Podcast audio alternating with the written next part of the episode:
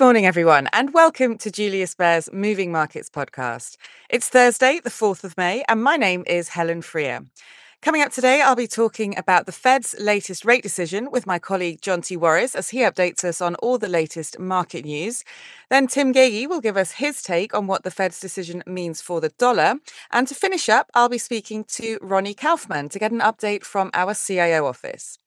So, first up is Jonti. Good morning, Jonti. So, the news the markets were waiting for was really the Fed's latest rate announcement. What can you tell us there? Well, yes, Helen. Good morning. Uh, you said it. All eyes were on the Fed yesterday. In a unanimous vote, the members of the FOMC raised the benchmark rate by 25 basis points, as was widely expected, to a new target range of 5 to 5.25%. And there are hints that the Fed could pause any additional rate hikes at its next meeting. Fed Chair Jerome Powell's post FOMC statement implied that it will be taking into account various factors in determining the extent to which additional policy firming may be appropriate. The FOMC is, of course, only too aware of the fact that inflation remains elevated and of the risks that this brings. Tighter credit conditions will naturally weigh on the economy and on prices. The Fed maintains its plan to shrink its balance sheet each month by as much as $60 billion for treasuries and $35 billion for mortgage backed securities.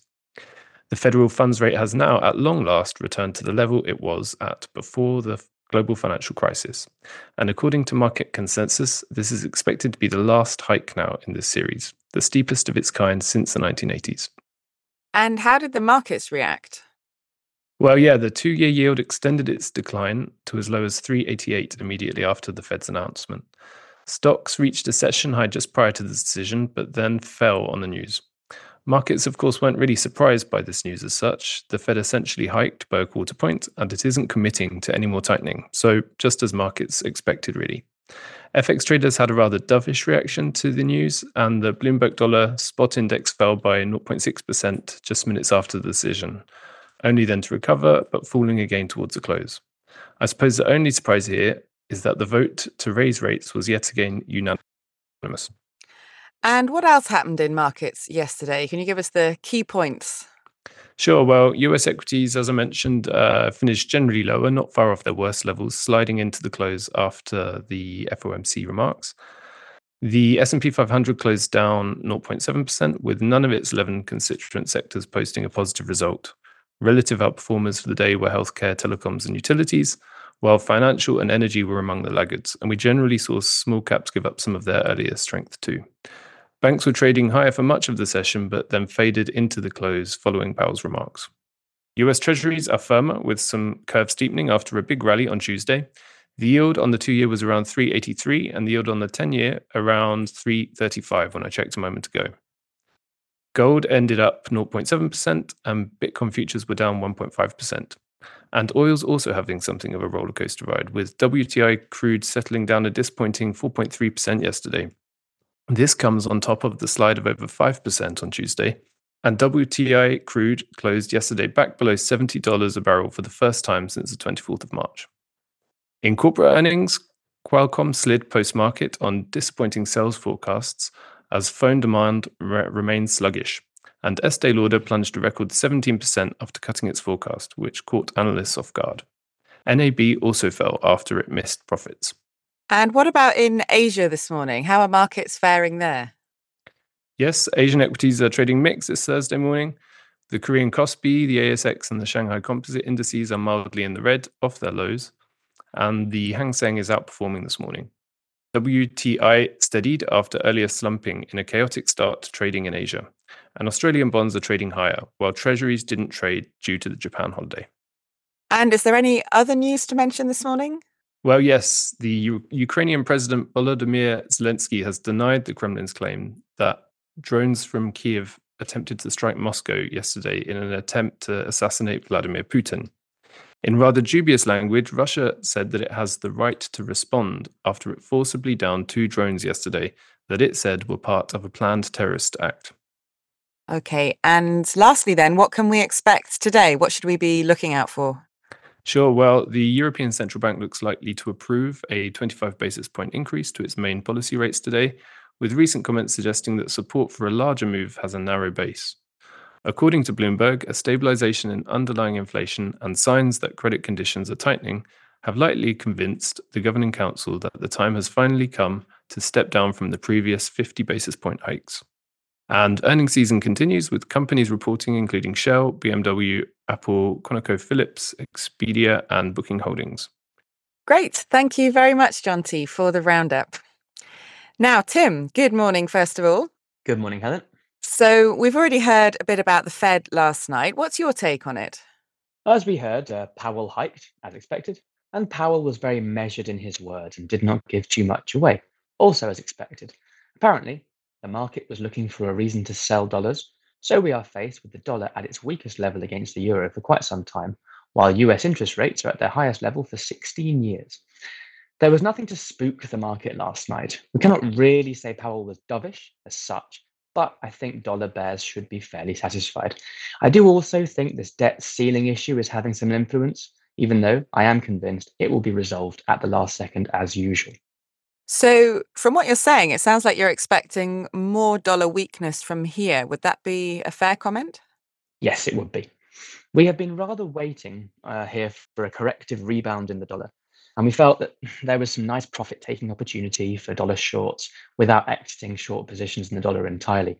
However, so far, it is really not happening.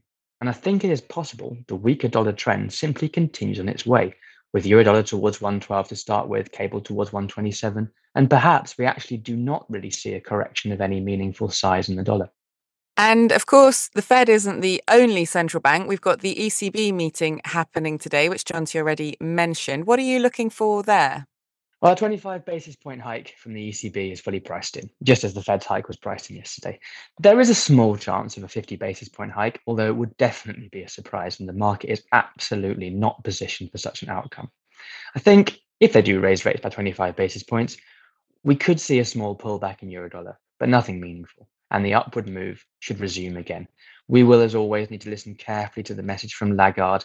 And as Lagarde is really not the best communicator in the world, there is always the danger of a, a verbal slip.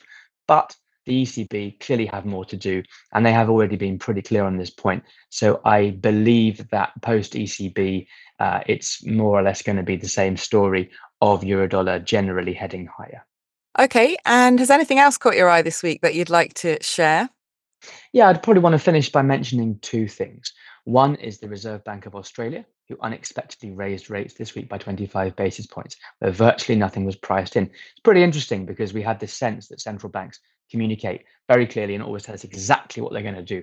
Uh, I believe they do that when it suits them, and you should never assume that what the central bank is saying and what a central bank is going to do are the same. And if anyone has any doubt about that, you just need to look back to the Swiss National Bank telling markets absolutely no way they will remove the floor in uh, at 120 in euro Swiss the day before, removing the floor in euro Swiss. I don't blame them; they had no choice. But central banks will do what suits them and nobody else. However, last week I did mention the Australian dollar as a currency where we had a more positive view, and this was reinforced by the uh, move from the RBA this week. So far, the reaction in the currency has been pretty mild, and I think it's still a great level to take exposure, either just directly buying some Australian dollars or perhaps looking at a reverse convertible accumulator or TARF. Secondly, overnight, gold exploded up to the major resistance level of 2075, although it didn't spend very long there. I am still a bit skeptical about this strength, but to no one's great surprise, the market cares not at all what I think. And if we manage to get above this major resistance, then a quick and painful move to 2200 could follow.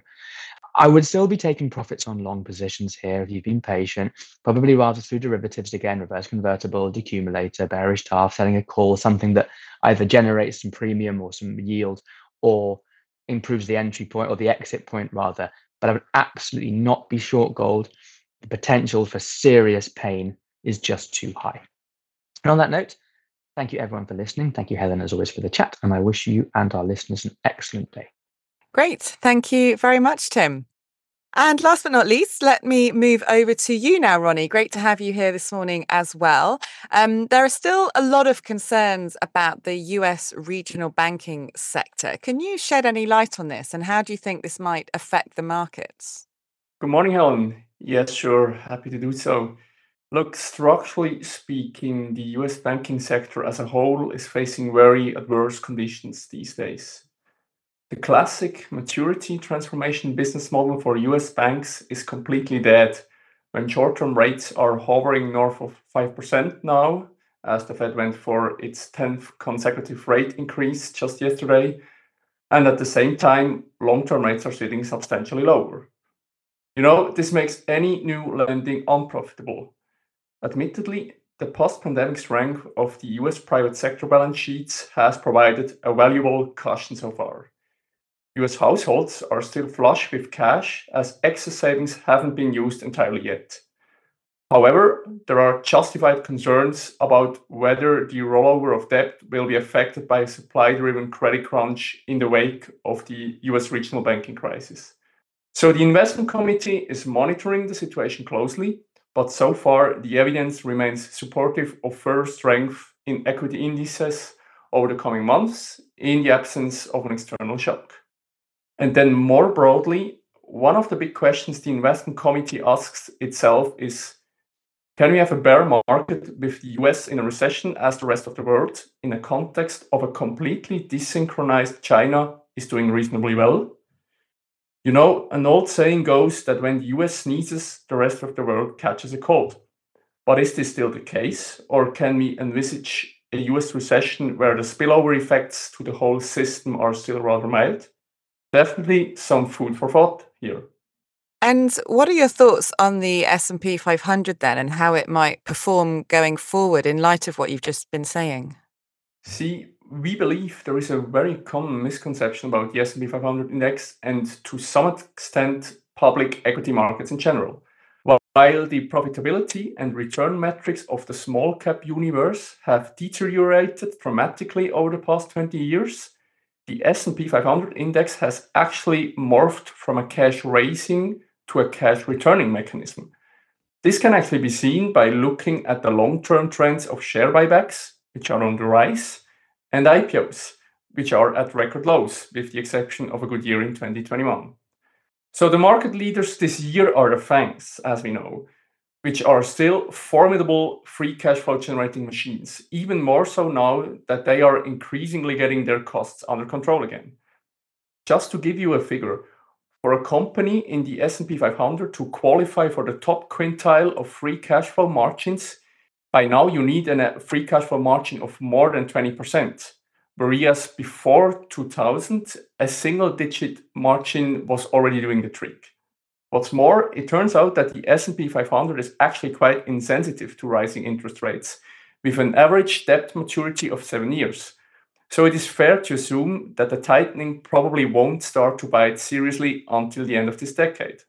Actually, you know, you could even go as far as to say the S&P 500 is probably among the most resilient segments of the market in a recession scenario well, it, it might go down as well, obviously, but certainly to a lesser extent than everything that is dependent on leverage and access to external financing. You know, in general, public companies will arguably be the last ones to lose funding access.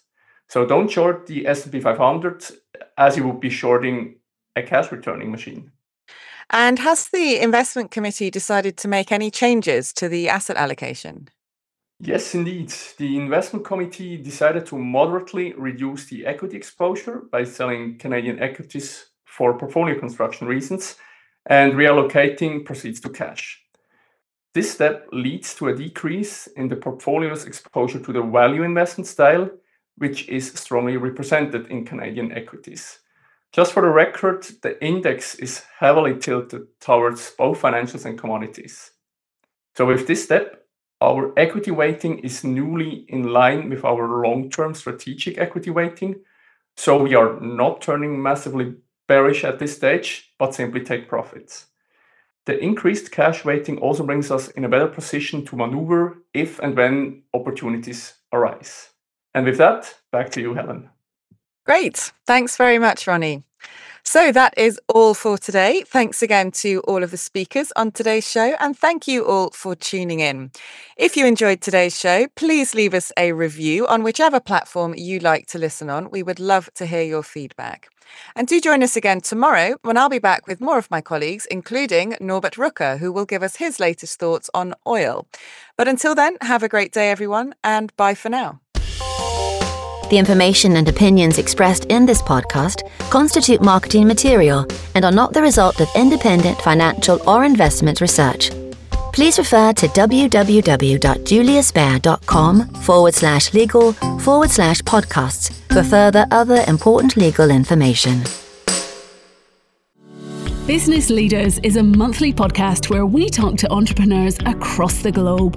We delve into the details of how they started their careers, their journeys in building businesses, and hear about some of the challenges that they faced along the way. Search for Business Leaders on your favourite podcast player.